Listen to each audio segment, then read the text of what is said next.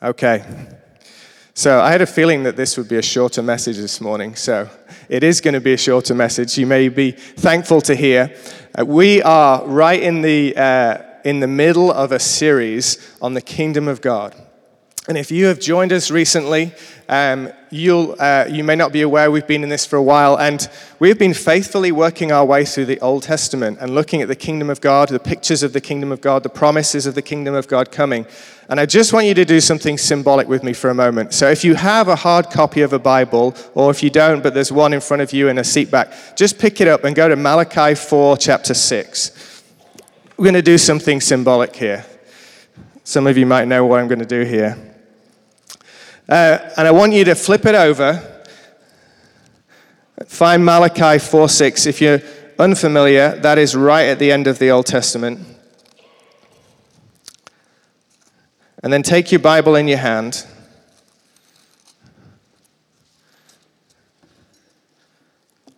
Something like this. There you go, Ruth. Well done.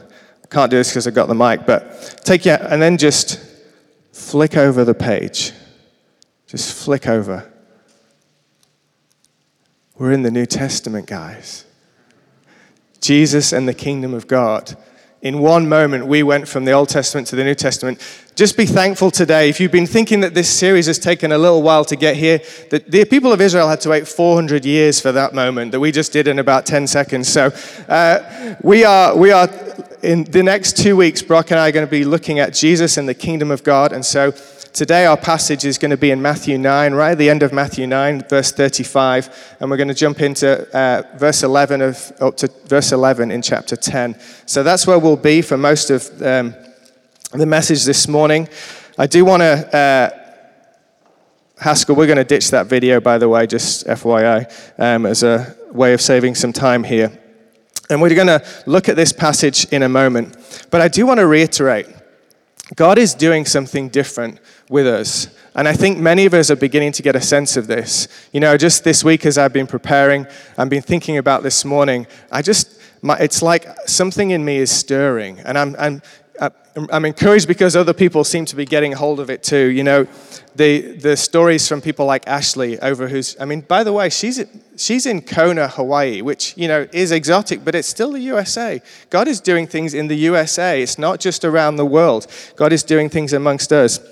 You know, there is a, and you know, when God is on the move, it's important that we not only recognize that, but it's also important that we get ready to think about what does moving with God look like.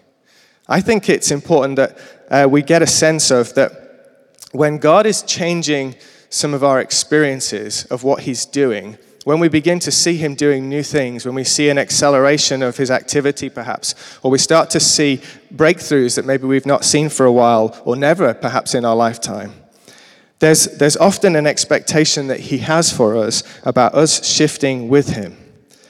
You know, there is a, sometimes that does involve a, a, geographical move for some of us, perhaps. There is a shifting into a new place, but perhaps more often, and usually always, there is a shifting that happens in us. And also, uh, sometimes that begins in our minds. Romans 12, 1, 2, 1 and 2 talks about how uh, we are to be transformed by the renewing of our minds. Paul says here, he says, Therefore, I urge you, brothers and sisters, in view of God's mercy, to offer your bodies as a living sacrifice, holy and pleasing to God. This is your true and proper worship. Do not conform to the pattern of this world, but be transformed by the renewing of your mind. Then you'll be able to test and approve what God's will is, his good, pleasing, and perfect will. When our reality starts to change, we often have to change our thinking too. I remember a shift happening for me in 2007. Uh, I was at a church in England at the time, and we're beginning to see um, some breakthroughs in praying for people, particularly people outside of the church, for healing, and God breaking in in moments where they were uh, literally, uh, pain was leaving bodies and people were getting better in the moment of prayer, right there and then.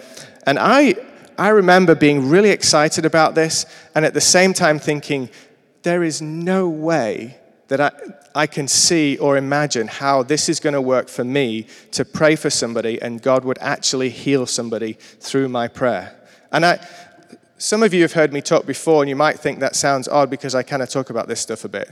Maybe too much, maybe not. But my point is this uh, there was a time when I really did not believe it. I, did not, I could not imagine that God would do that through me. But then God started to do it in our church congregation, and He started to do it through people who I was like, no way. There's no way that guy can pray and see a person he's never met before healed. He's a complete mess. I spend my time discipling him. I know. You can see the, uh, the stuff that was going on in my heart was being revealed before me. But the, my point was this is that suddenly I was being provoked. I suddenly started to think, wait, now if he can do it, then maybe I need to change. Maybe something in me needs to change. Two weeks ago, I got a text message from Marsha Knoll. Marsha, are you here today? Just wave at me if you're here. I don't know if she's she's not Mark. Okay, well she uh, she asked me to pray with her after a Sunday service. Um, shortly after the um, the time when Connie stitched me up and asked me to pray for a bunch of people after I talked about healing the last time I preached. So uh, I'm being made to follow through on my actions now if I start talking about this. So I got to pray with Marsha. And uh, she has had some damage to her foot that she's been walking in a cast, and she's, there's several breaks that have happened in her foot. Long story short, she came to me that morning two weeks ago and she said, uh, basically, the doctor has told me that the bone is not regrowing as it should, and they may have to do a uh, bone grafting surgery in order to repair the foot which I don't know about medical stuff, but that doesn't sound very pleasant. And she wasn't very excited about the idea of needing that. Anyway, we, we took a minute, we prayed together. Um, I laid hands on her and just asked God to do what He does. And uh, she sent me this text message just the other day, and she said to me in the message, she said, um, I've got some great news I wanted to share with you. Uh, there's bone growth happening now in two of the main breaks in my foot, showing up on the x rays, so there's no bone grafting surgery that's needed. And uh, I was just like so yeah, let's thank God for that. You know, the, the point for me in this is we want to celebrate that. It's Jesus who's doing the healing, it's not me. But he chose to work through me. And he chose to do this as I stepped out and took a uh, step of faith to trust him. Often, our beliefs is what begets our behavior. What we believe comes before our behavior will follow. And I use healing as an example um, on purpose because I reckon if we can believe God for healing and this kinds of stuff, my guess is that we'll believe Him for just about anything. Removing barriers to faith, um, I think, will precede much kingdom breakthrough. So, my question for you guys today is what is it for you today? You may be new here this morning. You may be just visiting or checking out our Lord's, and this may be a new idea. Well, I just want to say I'm glad you're here, and don't feel any pressure to believe or to accept anything that I'm saying. I just hope that this is a, a helpful time for you. Maybe you're in a position where you're already seeing this stuff. This is stuff that's not new for you. Will you be brave enough to lean in this morning and ask Him for more? More of His kingdom, more of the breakthroughs that we, we long to see. Maybe you're sat here and you're like me when I was in 2007 and never seen anything of breakthrough, never seen God working through you in, in really remarkable ways. Maybe you've longed to see um, your prayers answered, people set free. Why not let your heart be encouraged and your mind stirred for new possibilities today? Let's pray. Jesus, we thank you for this morning. Thank you for this time together. And we just ask you now, Holy Spirit, that you would come. Hmm. And we remember that your kingdom is here, it's at hand. So we say, Lord, bring your kingdom today. Bring your kingdom to the church here.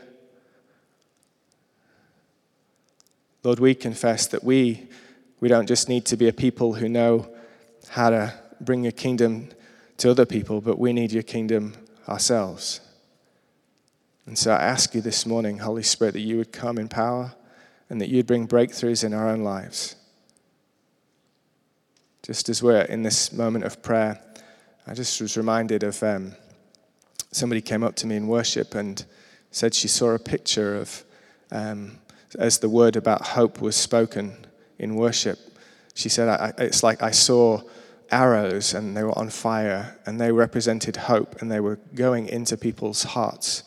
And it was, it was a beautiful picture of how God um, often will just break through, um, cut to the heart. He'll get to the heart of the matter in, only, in the ways that only He can do. So I ask you, God, for that this morning.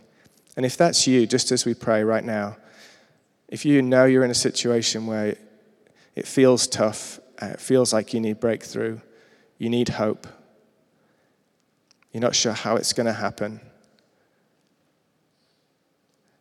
just ask Him. He's the God of breakthroughs, He's the God who does things that only He can do. So, Lord, we say, let your will be done today. In Jesus' name. Amen. Okay, so read with me Matthew, and we're going to start in 9 and read through to uh, verse 11, sorry, 935 to verse 11 in chapter 10. Okay. Jesus went through all the towns and villages, teaching in their synagogues, proclaiming the good news of the kingdom and healing every disease and sickness. When he saw the crowds, he had compassion on them because they were harassed and helpless, like sheep without a shepherd. Then he said to his disciples, The harvest is plentiful, but the workers are few. Ask the Lord of the harvest, therefore, to send out workers into his harvest field. Jesus called his twelve disciples to him and gave them authority to drive out impure spirits and heal every disease and sickness. These are the names of the twelve apostles. First, Simon, who is called Peter, and his brother Andrew, James, son of Zebedee, and his brother John, Philip and Bartholomew, Thomas and Matthew the tax collector, James, son of Alphaeus and Thaddeus, Simon the zealot, and Judas Iscariot, who betrayed him. These 12 sent out with the, these, these 12 Jesus sent out with the following instructions. Do not go among the Gentiles or enter any town of the Samaritans. Go rather to the lost sheep of Israel. As you go, proclaim this message The kingdom of heaven has come near. Heal the sick, raise the dead, cleanse those who have leprosy, drive out demons. Freely if you have received, freely give. Do not get any gold or silver or copper to take with you in your belts, no bag for the journey, or extra shirt, or sandals, or a staff, for the worker is worth his keep. Whatever town or village you enter, search there for some worthy person and stay at their house until you leave. Jesus is really giving us two clear pictures in this passage of what he's doing here with his people. He's, he's giving us this, he's giving an example of what it is to model what it looks like to bring the kingdom, and then he's equipping his friends to go and do the same thing. Jesus' mission was and still is the kingdom of God being established on earth. Jesus calls us to do the same and to do the same with our lives. Wherever we live, whatever we do, His mission is our mission, individually and together. In this passage, it's great. Jesus is such a good teacher and leader. He, he models the, the doing of the stuff. He takes his disciples with him and he shows them how. He reveals there are many people to reach in this way. You can see that in verse 37. and interesting to note, he has no intention of doing it all himself. So he tells them to pray for Christians to go. Interesting for us to note that. He then empowers the disciples to do the same. And it's also interesting, I think, that he says, do the same, not something different. And we'll come on to that in a little bit. And I sense for us this morning as a church that, that Jesus um, would say something like this I'm here with you, OLCC. I've shown you what I'm like and what I'm about. Now come with me and do it too. And the background to this passage is, in a nutshell, is a, is a, is a, is a, a long list of Jesus basically moving from place to place, doing quite remarkable things. He heals a man who's paralyzed. He raises a, a, young girl back to life. He restores a woman who's outcast because of an issue of blood and restores her place in society as well as healing her body. He then heals two blind men before setting a man free from demonic oppression to be able to speak, all while revealing who he is and what he's come to do. He then stops for lunch and a cup of tea, according to the English version of that translation. Um, if Jesus is modeling how to bring the kingdom so that he can equip others to do the same, two, there are two important questions for us. What does he do and how does he do it? So, what does Jesus do and what does he ask his disciples to do? Well, as we look at these verses, we can see he does a number of things. The first thing, Jesus goes. He goes, he moves towards people, and he doesn't leave anyone out. Notice the phrasing, it says all the towns and the villages. If you can put the slide up, Pascal, with the, the Matthew passage, that'd be great. Um, he speaks openly and confidently and clearly, proclaiming good news of the kingdom. He's heralding the kingdom, if you like. He's announcing. You know, in the, in the Greek, the, uh, the word there um, for proclaiming like that is the word, uh, I just forgot how to say it. Kerygma, thank you, there it is. Um, and uh, which means proclamation, and it's from the root keriso, which means to announce. And so what happened in those days is the Roman Empire, they didn't have cable. So, you know, there's a different way of getting the message out. And so, what they used to do is they would have somebody who would go from town to town, someone they would call a kerix, or announcer. And uh, this, uh, this guy here, Derek Morphew, has a very helpful description of what this person did. But essentially, they moved from town to town making announcements about the Roman Empire. And it says, and Morphew writes this he says, the kerix was a man commissioned by his ruler or, or the state to call out with a clear voice an item of news and so to make it known. Heralds carried important news items from town to town. They would enter each town, find a prominent public venue, make their proclamation, and pass on to the next town. The kerix was always under the authority of someone else, whose spokesman he was. He himself was immune. He conveyed the message and intention of his master. His office had an official character, and he was therefore the announcer of judicial verdicts. As the official edict or verdict was spoken, it became binding. The word became an event. And I think as we think about Jesus, that's really important to understand because what he's doing here when he's proclaiming the good news of the kingdom, he is not just saying there's good news, he is establishing his very kingdom right there and then.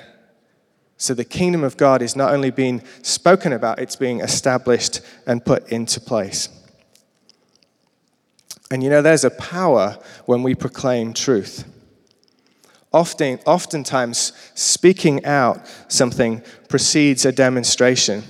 I hope she doesn't mind. I didn't ask permission to share this, but Esther once shared a fun story with me about her mom. About she, uh, she ran out of gas one time in her, whilst driving her car, and uh, the story goes something like she pulls over, opens the kind of the deal, what's it called, the cap where you put your gasoline in, and yells into the gas can, Hallelujah! Puts the gas can, cap back on, gets in the car, and drives off. I don't know any more of the details of the story.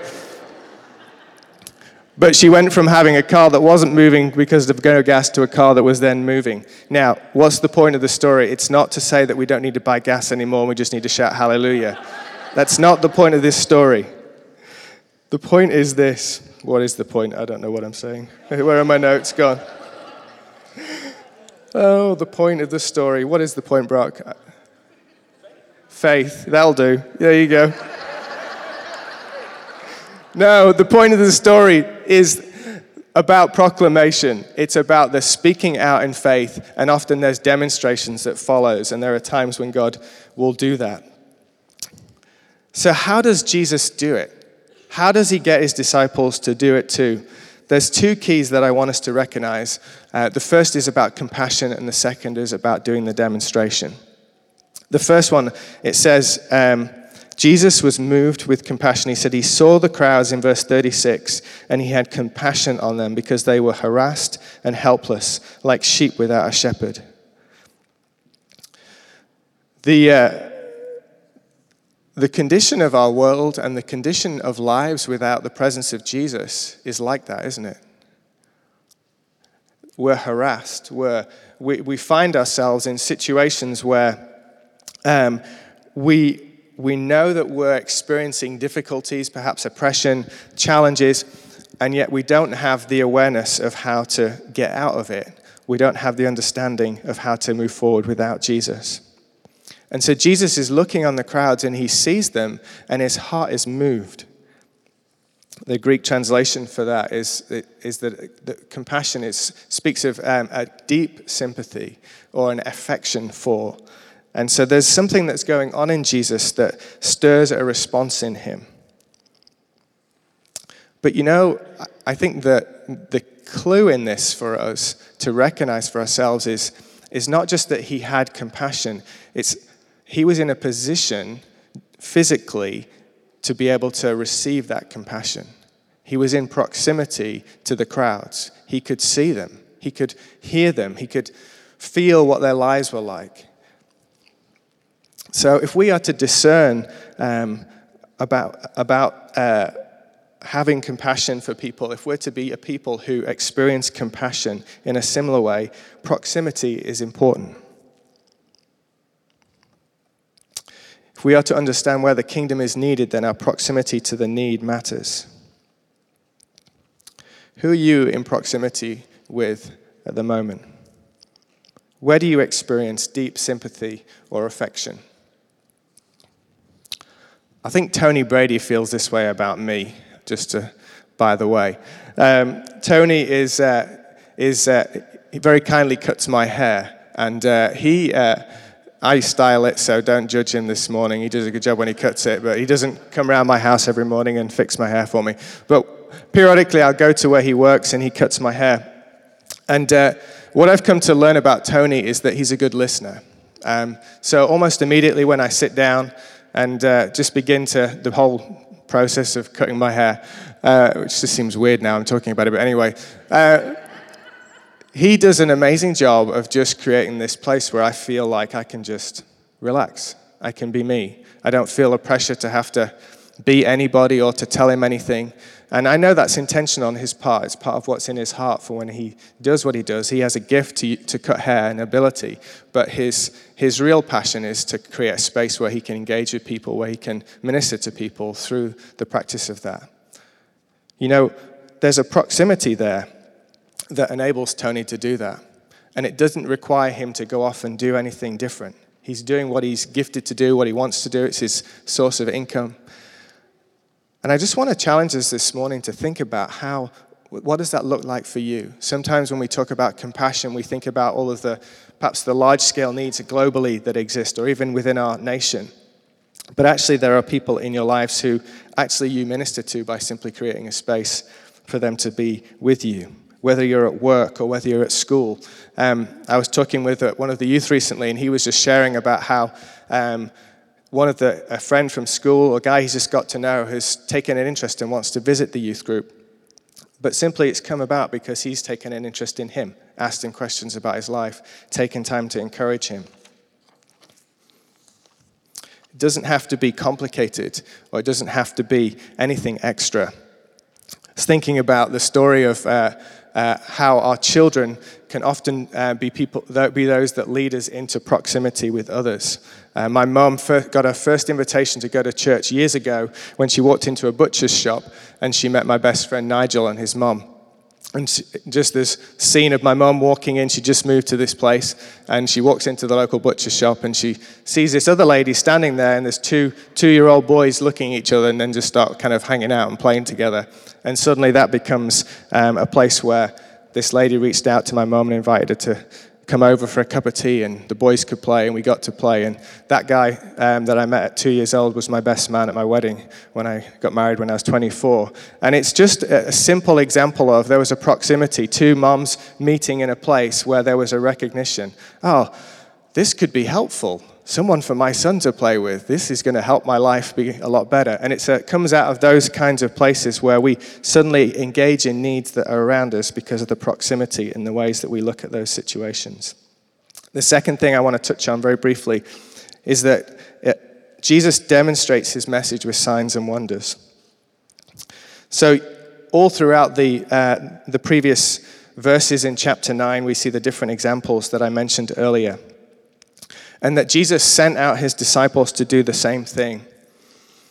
But there is a question that if you look at this passage and as you think about it through the lens of where we are today as a church, excuse me, that comes to the surface. And the question is this well, okay, Mike, so this is Jesus. This is back in the day. This is, you know, the region of Galilee and Nazareth and all around Jerusalem.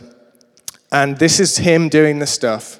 And then, yeah, so that, there's the disciples there with him. Um, but what about me? And what about us today? And do I have the same authority? Do I have the same commission? Do I have the same um, calling on my life to do these things? Well, there's some helpful information in the Bible actually that gives us answers to these questions. So if you look in Luke chapter 10, verse 17 and 21, I'm just going to touch on these two verses because they give us an indication. Because it's actually interesting. In Matthew 10, in, in, the, in, the, in, the, in, the verse 30, in verse 37, it says that he said to his disciples, The harvest is plentiful, and he tells them to pray. But then in the next verse, he calls his 12 disciples together. So there's this implication, there's this insinuation here that there are more disciples than the 12. And then we see in Luke in chapter 10 that he sends out 72. So where do they come from? They're not the 12, because we know about the 12, don't we? If you've read the Bible, you know about the 12 disciples. They become the apostles, they the ones, the leaders in the early church, etc.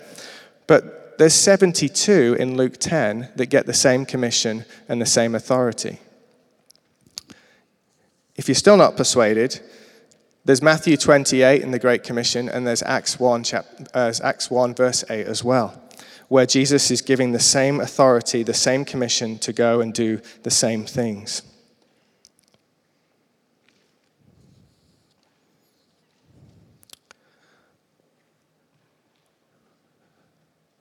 Do you stop to think about that sometimes? That the commission that Jesus gave to his disciples in this passage is the same commission that he gives to you and I today. Do you ever stop to think about that? Some of you maybe do. Some of us, perhaps we struggle with the, well, do I, do I really have access to the same power, the same authority? Do I really have the ability to partner with Jesus in doing these kinds of things. I want to encourage us to think about that and just take a moment right here. The things that we've been hearing about week after week, the things that we've been sometimes stories sharing of what God's doing, of how his kingdom's breaking out. He wants the same thing for you and I today. He wants us to be people who step out who bring the kingdom of God wherever we go, that we expect the power of God to turn up when we um, are in situations where He wants to move. Hmm. There is a reality to the kingdom of God that means it's a growing kingdom too. One of the reasons that perhaps we don't always experience it straight away when we pray for somebody or when we are in a situation is that uh, there is, there is something of a process. And I think I, we, we can sometimes get hung up on the, uh, well, how much do I have, rather than stepping into the place of, well, let's just see how much God will bring. There's a parable of the mustard seed, talks about how the kingdom of God is like this tiny mustard seed that becomes the, the biggest branch, the biggest, the biggest tree in the garden. And there's, there's this awareness that the, the kingdom is a growing kingdom. So the way that God works in our lives can be like that. There's the parable of the talents where Jesus talks about how we there's a, there's a faithfulness, there's a stewarding, there's a partnering with Him that we are called to to cultivate. And I've sometimes struggled with the mystery of this because I, I remember hearing, I hear things like uh, John Wimber, apparently it's, uh, it's, it's said that he prayed for 100 people before he saw one person get healed. But then I have a situation where I find Four years ago, my son never prayed for anybody in his life to get for healing. He's with somebody in a meeting similar to this, goes over with an adult, lays his hand on a guy who's got a bad knee, prays for him, and the pain in his knee disappears instantly. And so I'm left thinking, well, is it the parable? Is it a growing thing? Do we kind of work and cultivate, or is it the instant we should expect it straight away? I don't know. But I think I'm okay with it being that way. I think it's okay that we don't necessarily get to decide who and when and how long and all of the rest of it. But there is a call and an invitation on us to be a people who go after it and ask God for the kingdom to break in. I'm using the healing and example a lot this morning, but it's not just about healing. This is about people getting set free. This is about peace being brought to situations. This is about justice established. It's about dignity being restored to people. This is, it's about every imaginable thing that you can think of in society that isn't right. It's about the rule and reign of God coming in and making it look different and making it look like it's going to be in heaven. And that's what God is calling us to do, is to be a people to believe Him that the same power that was at work in Jesus is available for you and I. Where you are today, in your place of influence, with the people in your lives, God wants to work through you with the same kind of power the same kind of power, the same commission. It's His kingdom. He's not changed the script on us. He's still doing today what He did 2,000 years ago. And He's just looking for us to say, Will you believe me? Will you do it? Will you step into those places? If you think I'm saying something remotely close to the truth, just say amen. Thanks, that helps me. Feel better now.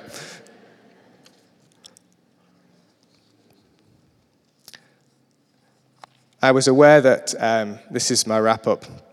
I was aware this morning that I'm, I'm speaking about the message of the kingdom of God and I'm talking about taking it wherever we go. And I'm thinking about how that's for the benefit of people who are outside of the church. But one of the things that I couldn't get away from in this passage is that Jesus' instructions to the disciples was go first to the people of Israel.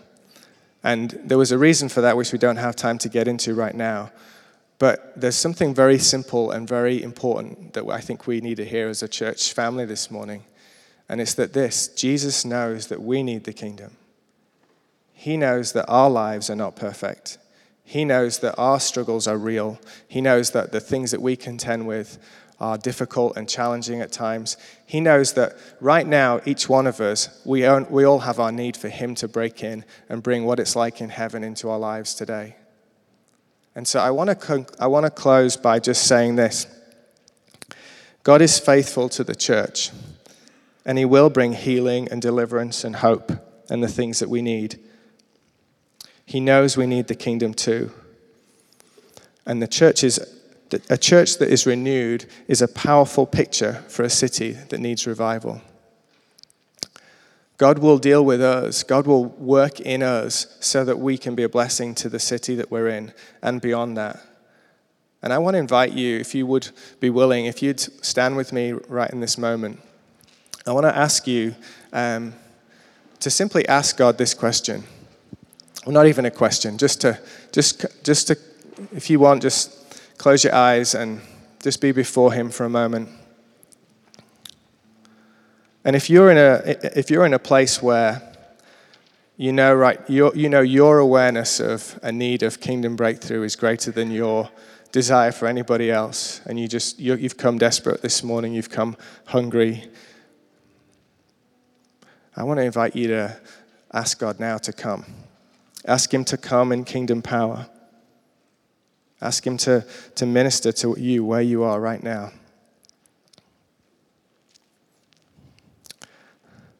And if there's things in your heart for to be a person who goes wherever you are living, the places you work, to see others around you um, experience the kingdom of God, I want you to ask Him for that now. Ask Him now, Lord, would you commission me this morning? Would you fill me with your spirit this morning? Would you anoint me that I may be uh, someone who makes a difference wherever I go?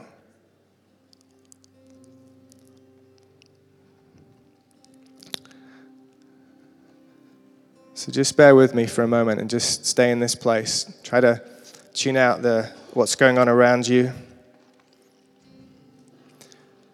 And just ask the Lord. He's here with us. These are the very things that He wants to do. And He, he knows what you need. He, before you ask it, the dice is load, loaded. It's already stacked in your favor. He's a good father. I just want to say that some of you, I just sense you need to hear that. Again, He's a good father. He doesn't want to withhold from you. He has what you need right now.